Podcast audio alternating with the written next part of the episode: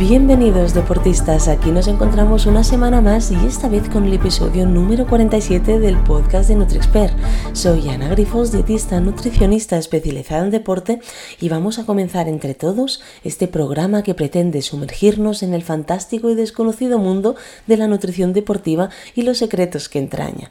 Pero antes de meternos ya en vereda y empezar el, el podcast, voy a comentaros la entradilla musical que habéis escuchado y es que esta entradilla forma parte del tema de Focus del grupo de música de Suakai, un grupo que se han ofrecido a, dejarme eh, esta, eh, bueno, este tema para que formara parte del podcast y de lo que es el corazón del podcast, ¿no? Entonces, me hace muchísima ilusión porque es un tema que mezcla deporte, corazón y además un ritmo y una música que me enamoró desde el primer momento y que os animo a todos a buscarlo en las diferentes plataformas plataformas, sea Spotify, sea YouTube, para que podáis gozar de lo que es música de verdad. ¿no? Entonces, ahora sí vamos a iniciar lo que sería, bueno, volveremos a hablar precisamente en este episodio sobre los mitos existentes en nutrición deportiva. Por ello, daremos respuesta a otros 10 mitos que nos habéis lanzado a través de redes sociales de forma sencilla y amena. ¿Estáis preparados, deportistas? Sí, pues empecemos. Primer mito. Seguro que alguna vez habéis escuchado decir a alguien o habéis podido pensar que las dietas sin gluten son más saludables que las dietas que llevan gluten, ¿no? Bueno, pues esto realmente no es así. Realmente lo que indica si una dieta es saludable o no no es el gluten, sino que es la composición de la misma, ¿no? Por mucho que tú comas sin gluten, si comes mal y comes desequilibrado, obviamente no te va a aportar ningún beneficio en la salud.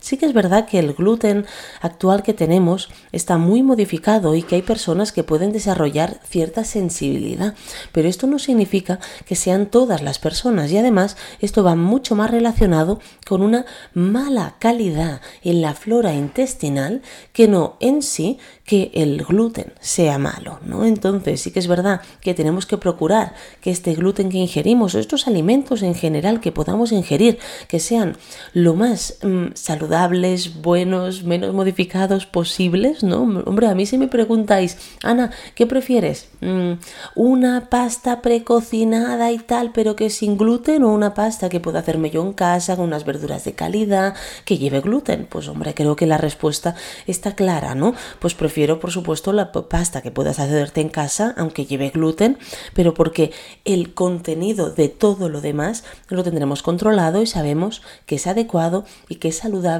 para cada uno de nosotros. Entonces, esto es una pregunta bueno, que tiene múltiples respuestas, ¿no? Porque luego también está, bueno, pues como sin gluten, pero no porque eh, se, mm, quiera comer sin gluten y tal, y aunque no tenga una celiaquía o una intolerancia, sino porque al igual, pues eh, no me gusta tanto la pasta, ¿no? Prefiero usar eh, granos completos, como puede ser el trigo sarraceno, como puede ser el mijo, como puede ser, mm, pues, un arroz integral, ¿no? Y entonces sí que es verdad que estas dietas serán mucho más saludables, pero no porque le quites gluten, sino porque estás añadiendo granos completos que te van a proporcionar un índice glucémico mucho más moderado y que además tienen muchísima más fibra. Y si lo aunas a un acompañamiento que sea lo más natural posible, porque lo puedes hacer en casa, pues ya tenemos el combo completo, ¿no? Entonces, ¿las dietas sin gluten son más saludables? No. La dieta se tiene que ver cómo la hacemos en conjunto, no por eliminar o por añadir un, una cosa específica va a ser más o menos saludable, sino que las hacemos saludables con todo lo demás. Segundo mito, es sobre, seguro que lo habéis escuchado también, sobre si beber agua durante las comidas puede llegar a diluir los jugos gástricos. Os tengo que decir, deportistas, que no hay evidencia sólida que pueda respaldar esta afirmación. Beber agua durante las comidas generalmente no afecta negativamente a la digestión, más bien al contrario. ¿Por qué? Porque para digerir correctamente se necesita también un aporte de agua.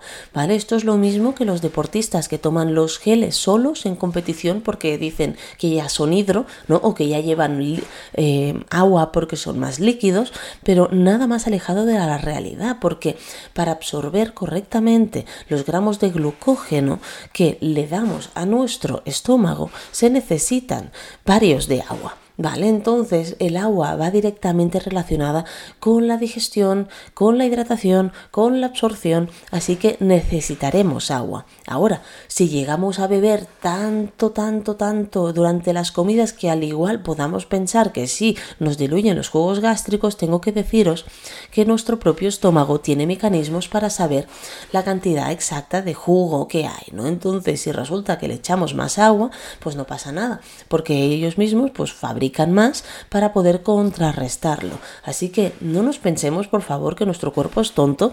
Tiene muchos años de evolución, muchísimos, ¿vale? Entonces, seguramente es mucho más sabio de lo que nos pensamos. Bueno, seguramente no, os lo aseguro, que es mucho más sabio nuestro cuerpo que cualquiera de todos nosotros, porque al final nuestro cuerpo nos lleva muchos años de ventaja, ¿no? Vamos a por el siguiente mito. El siguiente mito, bueno, hace referencia ¿no? a estos comentarios que a veces me preguntan, ¿no? De personas que al igual tienen mucha más grasa de, las que de, la que desearían en su cuerpo, ¿no? Y entonces se piensan que alimentos con grasa no les benefician porque les haría aumentar más la grasa corporal. Es decir, porque tú tengas grasa en tu cuerpo y quieras quitarla no significa que no tengas que tomar grasa en los alimentos. ¿Por qué? Pues porque no todas las grasas son iguales. Las grasas saludables, como las que encontramos en el aceite de oliva virgen extra, en el aguacate, en los frutos secos, en las semillas, eh, estas son parte importante de una dieta equilibrada y no deben eliminarse por completo. Fijémonos que algunas grasas son esenciales también para funciones corporales. Bueno, de hecho, la grasa es esencial ya para la absorción de ciertas vitaminas, unas vitaminas que se llaman liposolubles. ¿Sabéis qué significa esto? Pues que se diluyen con grasa. Es decir, que si nosotros no incorporamos grasa en nuestra alimentación, no podremos llegar a absorber correctamente estas vitaminas. Sí que es verdad que estas vitaminas, como son liposolubles, se quedan almacenadas, no hay un pequeño almacén en nuestro cuerpo, pero como nosotros llevemos al límite este tipo de alimentación más bajo en grasa porque no queremos más grasa en nuestro cuerpo, lo que vamos a conseguir al final es que este almacén se pierda y que acabemos con algunos déficits importantes. Fijémonos, ¿vale? Que precisamente la vitamina D, que es una vitamina que el 80-90% de la población, sobre todo los deportistas, tienen déficit, para que os hagáis una idea de todas las analíticas que he analizado desde septiembre hasta día de hoy, ¿vale? Estamos hablando de cuatro meses. Eh, una solamente, una de todas ellas tenía los niveles de vitamina D normales. Para un deportista, ojo, pero es que en muchos casos no me llega ni a la recomendación de persona sedentaria. Entonces, la vitamina D, ¿qué ocurre? Que es una vitamina liposoluble. ¿Vale? Entonces, si nosotros la consumimos durante la ingesta, como no lo acompañemos de algo de grasa, no se absorbe. Pero es que además también en nuestra grasa corporal es donde tienen lugar la formación de ciertas hormonas tan importantes como las hormonas sexuales, que son tan importantes para el deportista. Así que si nosotros lo que queremos es reducir esta ingesta de grasas, tiene que hacerse de forma equilibrada, tiene que hacerse de forma eh, paulatina también, porque no nos pensemos que la grasa se puede perder de una, o sea, de gran, una gran cantidad de grasa no la podemos perder en poco tiempo, ¿vale? La grasa es lo que queda más adherido porque son las reservas que, que dispone nuestro cuerpo para afrontar situaciones extremas. Y como esto es así, al final es lo último que se pierde. ¿Vale? Que se puede perder, sí, pero estamos hablando de que en mujeres podemos llegar a perder un kilo de grasa al mes y en hombres kilo y medio dos ¿Vale? Entonces, mm, claro, es difícil perder grasa, sí. Por ello, por ello lo que tenemos que hacer es intentar alimentarnos de forma equilibrada, saludable, para mantener pues nuestro, nuestro cuerpo en funcionamiento, nuestro rendimiento, pero sin pasarnos, porque como esto tenga muchos años de evolución, cuantos más años de evolución tenga una subida de grasa, más tiempo nos va a llevar eh, perderlo. ¿Vale? Entonces, ¿qué conseguiremos si nosotros de que, mm, queremos perder grasa en base a una dieta desequilibrada, una dieta hiperproteica? Que tú lo que vas a ver es que pierdes peso, pero que pierdas peso no significa que perdemos grasa, porque como os digo, la grasa es muy difícil de perder. Ahora se consigue perderla más con el ejercicio y la alimentación juntos, claro que sí, pero es que muchas personas lo que hacen es, bueno, pues hago una dieta hiperproteica, hago una dieta milagro, hago la dieta de la piña, ¿vale? Y entonces pierdo peso de golpe, sí, pero es que lo que estás haciendo es deshidratarte, porque ya de por sí, tú al hacer una de estas dietas en las que normalmente no se consumen hidratos de carbono, lo que haces es hacer una deplección de, los, de las reservas de hidrato de carbono de tu cuerpo y esto puede darte, porque el hidrato de carbono se almacena en nuestro cuerpo con algunos gramos de agua, pues esto puede darte una pérdida perfectamente la primera semana de 2-3 kilos, pero que no es más que reservas de hidrato de carbono que tenemos para funcionar y líquido. Y la cantidad de grasa será mucho más pequeña. ¿Vale? Entonces, como esto no se puede sostener o no debería ser mm, no, no, no, debería, no deberíamos sostenerlo durante más de dos, tres semanas, pues entonces, claro, quieras o no, no es un mecanismo a largo plazo para poder perder grasa corporal de forma sostenida. Y es que perder peso realmente es algo mucho más complicado de lo que nos podemos pensar. Hay veces que, que yo creo que los deportistas han, hecho tanto mal, ¿no? Algunos profesionales de la nutrición o o no profesionales, intrusistas de la nutrición, en las que tú ibas y te daba una dieta de cajón, ¿no? De esas que la sacas, pam, toma, aquí tienes lo que tienes que hacer, que es lo mismo para todo el mundo, que no se personaliza. Yo creo que estas personas han hecho tanto daño que nos hemos llegado a pensar que perder grasa o perder peso es muy fácil, no se trata de no comer y ya está. Hombre, por supuesto, mm, mm, sí, sí, o sea, si no comes vas a perder peso, pero a, qué, a costa de tu salud, ¿vale? Entonces tenemos que aunar muy bien todo esto para poder hacerlo sostenible a lo largo del tiempo, que es al final a mí lo que me interesa. No me interesa una pérdida que sea puntual y luego volver a ganar eso y mucho más. Pasemos al siguiente mito, si no, no terminamos, ¿vale? Que es el cuarto, sobre si hacer ejercicio por la mañana nos hace quemar más grasa. ¿no? Esto lo he escuchado muchas veces, ¿no? Yo entreno por la mañana porque quemo más grasa. Bueno, pues eh, precisamente se ha visto que cuando se quema más, no es precisamente por la mañana, sino que es precisamente por la, por la tarde-noche, ¿vale? Se puede llegar a quemar hasta un 18% más. Es curioso porque, claro, nosotros pensamos, digo, bueno, como por la mañana, ¿no? Estamos dormidos, pues nos activamos con el ejercicio físico y estamos activados a lo largo de todo el día. Bueno, pues por sorprendente que parezca, eh, se hizo este estudio y, eh, hombre, un 18%, ya todo lo que pase del 5, la verdad que ya es mucho más, ¿no? Así que es algo interesante para que estas, ahí, aquellas personas que al igual quieran quemar un poco más de calorías, ¿no? Y que digan, bueno, pues lo hago el ejercicio por la tarde en la medida de lo posible para, para conseguir, pues al final, este objetivo que yo tengo. Esto podría ser una opción. Vamos al mito número 5, que es sobre si las dietas detox limpian el cuerpo. ¿no? Seguro que todos vosotros habéis escuchado este nombre de dietas, ¿no? de detoxificación o de intentar limpiar o estos ayunos bestias ¿no? que se pueden hacer con el objetivo de limpiar el cuerpo.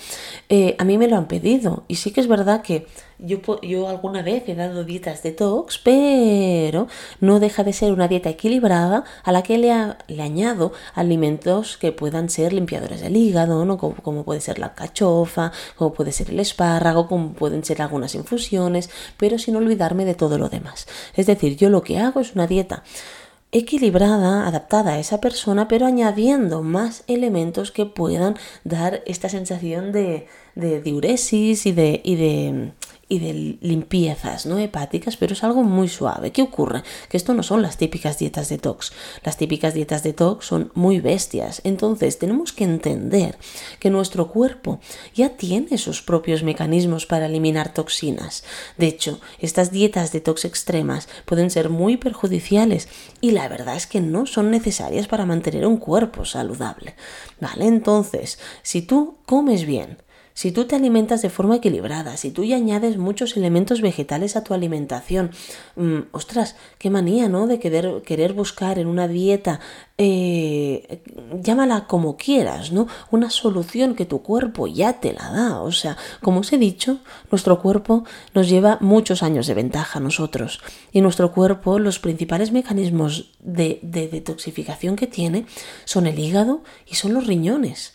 Son, son dos órganos que trabajan muchísimo, son nuestros filtros y ya limpian nuestro cuerpo, pero es que además tenemos otras muchas funciones y otros muchos sistemas que también lo limpian. Si de hecho nuestro cuerpo puede vivir gracias a eso, ¿vale? Así que somos una auténtica maravilla de la ingeniería, ¿vale? Valorémoslo un poco más. Así que simplemente tenemos que tener una dieta adecuada para no perjudicarle esta función de, detoxificarse a sí mismo, ¿vale? Porque además ya el ejercicio eh, no ayuda. Precisamente se generan muchas toxinas durante el ejercicio. Además, sí que es verdad que durante el ejercicio se pueden llegar a generar, ¿no? Según cómo sea el ejercicio, tantos elementos oxidantes como antioxidantes, pero hay un momento en el que este balance se rompe y se empiezan a generar más elementos oxidantes que antioxidantes. Esto puede provocar inflamación, esto puede provocar eh, retención de líquido, bueno, muchas cosas.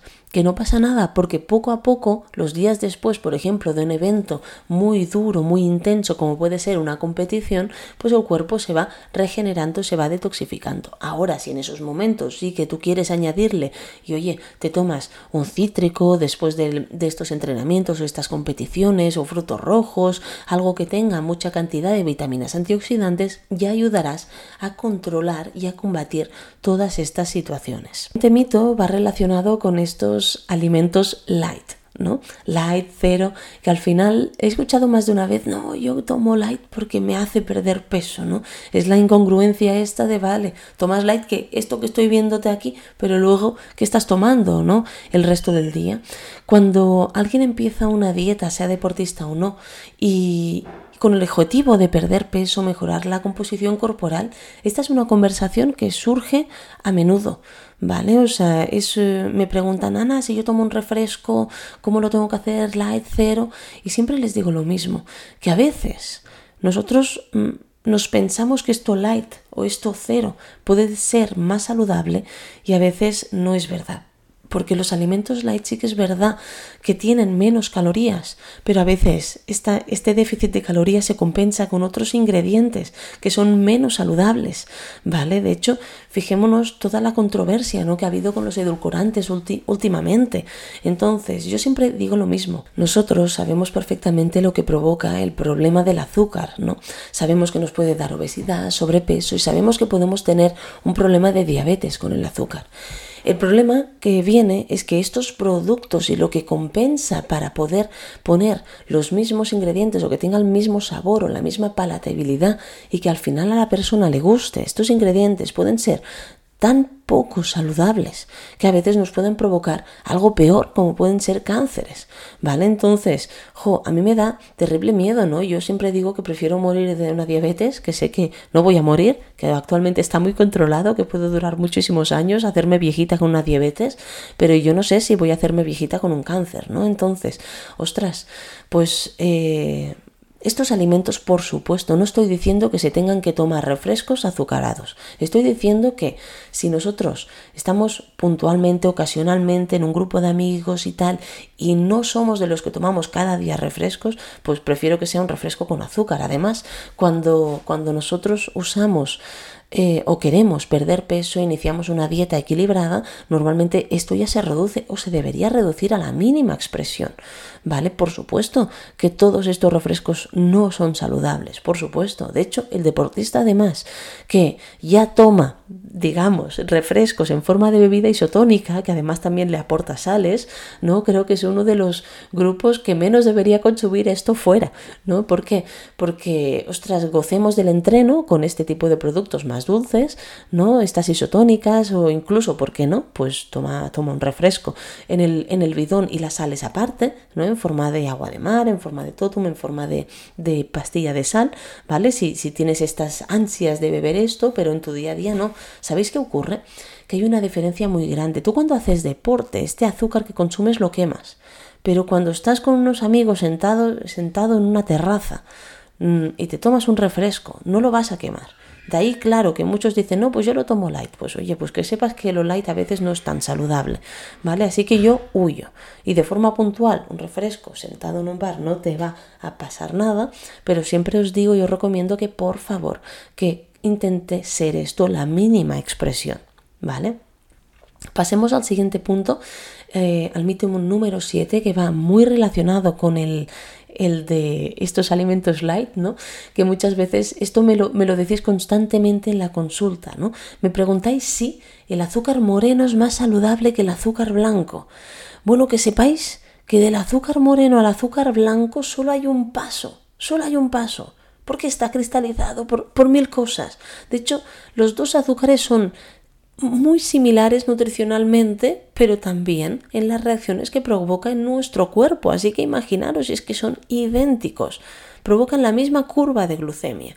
Sí que es verdad que el azúcar moreno puede contener melaza, puede contener alguna vitamina, pero en cantidades tan pequeñas que su impacto en nuestro cuerpo es realmente insignificante. Entonces, cuando a mí me preguntáis, Ana, ¿qué prefieres, azúcar moreno o azúcar blanco? Es que me da igual me da igual porque realmente el, es que no hay diferencias. Y ya cuando me preguntáis, ¿y si lo cambio por panela? Es que es lo mismo y la curva de la de glucemia también es la misma. O sea, es que no me sirve. ¿Cuál sería un azúcar diferente? Por ejemplo, el azúcar de coco, porque sí que es verdad que el azúcar de coco, el índice glucémico no es tan alto, es 35, es un índice bajo, ¿no? Y luego el sirope de algarroba, por ejemplo, que también es dulce, le da un ligero sabor a chocolate a las cosas y también el índice glucémico también es bajo. ¿Vale? Pero, pero en cuanto al azúcar moreno y al azúcar blanco, esto que nos han dicho mil veces de que es diferente, es más sano, más nutritivo, más no sé qué, no, simplemente es moreno, pero es exactamente igual que el otro. Pero, y si alguien te dice, no, porque tiene más vitaminas y... Min sí, pero en cantidades insignificantes, así que a nosotros no nos sirve de nada escoger el que queráis. Si estáis dudando entre uno u otro, escoger el que os dé la gana. Porque es así, o sea, no vale la pena mentiros y deciros lo contrario. Pasemos al siguiente, ¿vale? El siguiente mito es el mito número 8 y bueno, mm, hace referencia a algunos deportistas ¿no? que hacen ejercicio simplemente para compensar una mala alimentación. ¿no? Son aquellos deportistas que hacen ejercicio y luego dicen, vale, pues, ala, he hecho ejercicio, he quemado tantas calorías, entonces me puedo permitir comer esto. El ejercicio es crucial para la salud. ¿Vale? Pero no puede contrarrestar completamente una dieta poco saludable. La combinación de ambos es esencial. ¿Por qué? Porque la alimentación no solamente son calorías. La alimentación son hidratos de carbono, son proteínas, son grasas, son fibras, ¿vale? Son micronutrientes, pero es que además en cada uno de estos grupos que os he dicho hay un montón de diferenciaciones más.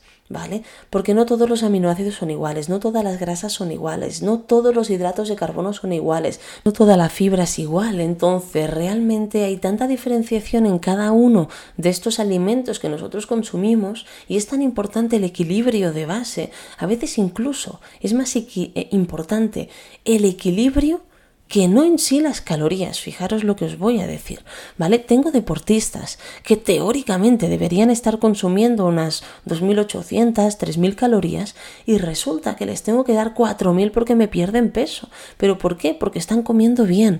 Toda la toda la percepción que tengo inicialmente con las dietas que damos a deportistas es precisamente que el deportista dice, wow, con esto me voy a engordar, ¿no?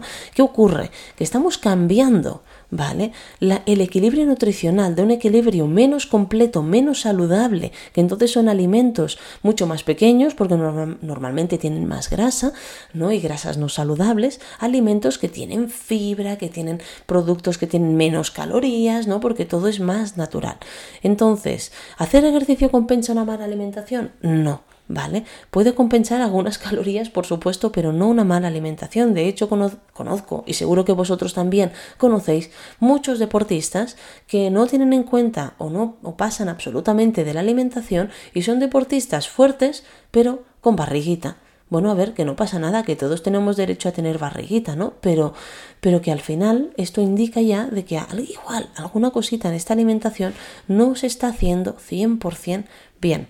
¿Vale? De la misma manera, también es verdad que hay estos casos anecdóticos que no solamente se une a hacer ejercicio, sino que además un metabolismo súper activo, unas personas súper nerviosas, ¿no? Que realmente por muchas calorías que consuman, siempre están eh, muy delgados, muy fuertes, muy fibrados, ¿vale? Y que, y que comen, que la gente los ve y dice, ostras, es que come mucha bollería o come muy mal esta persona.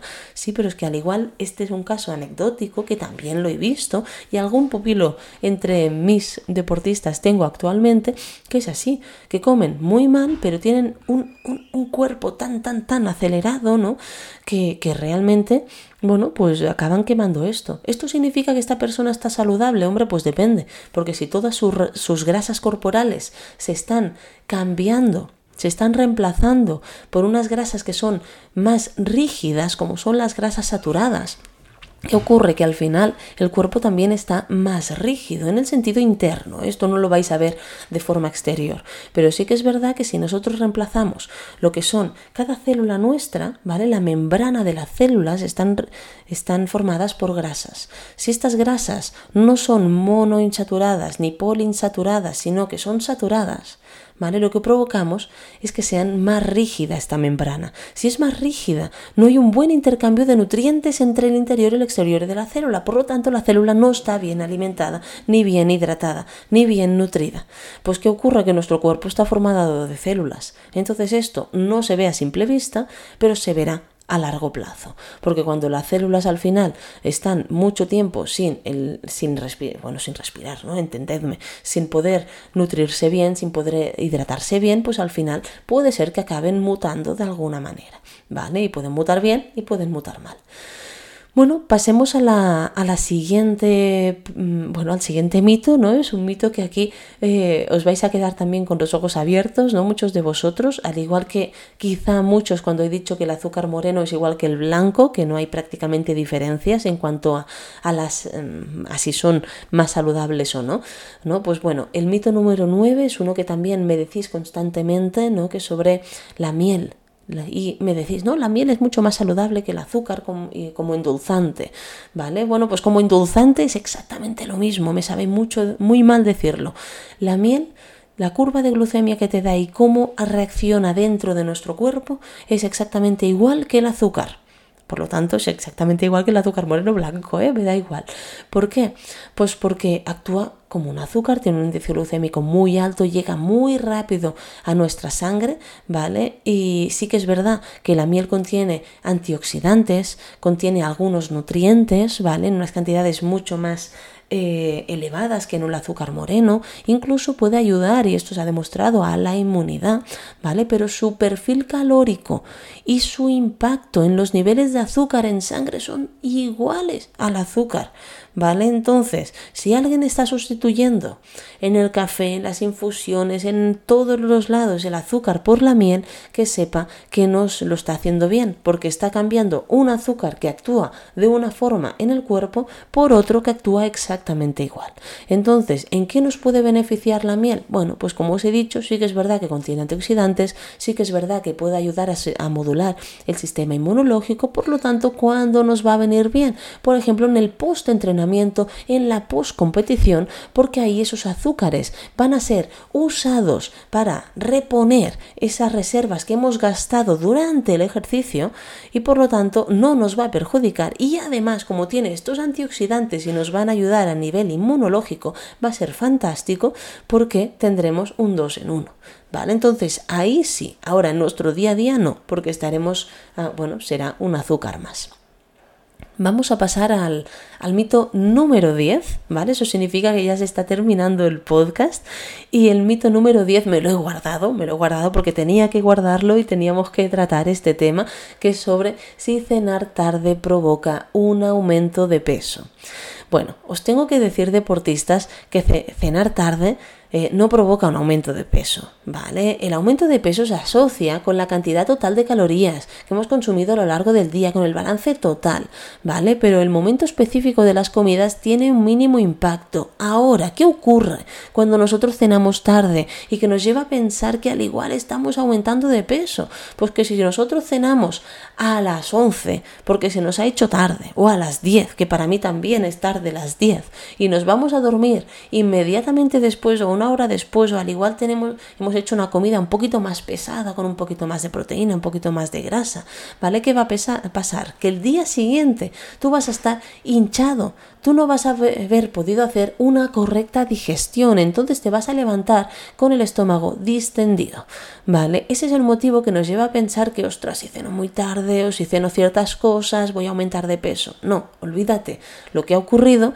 es que simplemente tu cuerpo no ha podido hacer una buena digestión porque has pasado de comer a darle descanso, por lo que el cuerpo baja las revoluciones y la sangre no tiene donde, donde ha de estar, ¿vale? Esto puede provocar sueños pesados, sueños eh, interrumpidos, ¿no? Porque no te acabas de sentir bien, porque tienes el estómago lleno y de ahí la recomendación general, que no tiene por qué irte bien a ti, al igual a ti, cenar, irte a dormir te va de coña y además al día siguiente no te sientes pesado, entonces sigue haciéndolo, no pasa nada, ¿vale? Pero mm, en la mayoría de las personas se sienten pesadas, este estómago distendido que no agrada eh, a la mañana siguiente, ya empezamos el día mal porque te sientes mal con tu cuerpo. Bueno, pues entonces la solución es tan sencilla como los que tenéis niños, cenar con ellos, porque los niños cenan a las 8 o a las 9.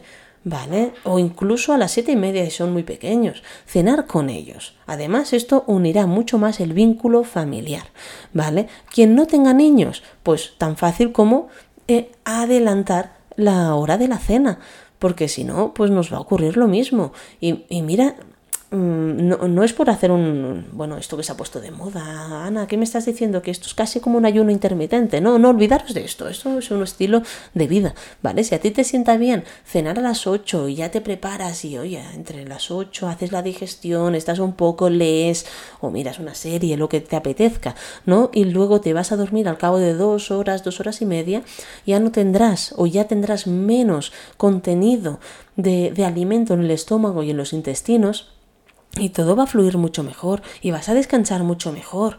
¿Vale? Entonces, si sabemos todo esto, pues casi aprovechémoslo, ¿no? Así que cenar tarde no nos provoca un aumento de peso, nos provoca unas sensaciones malas, pero no un aumento de peso, ¿vale?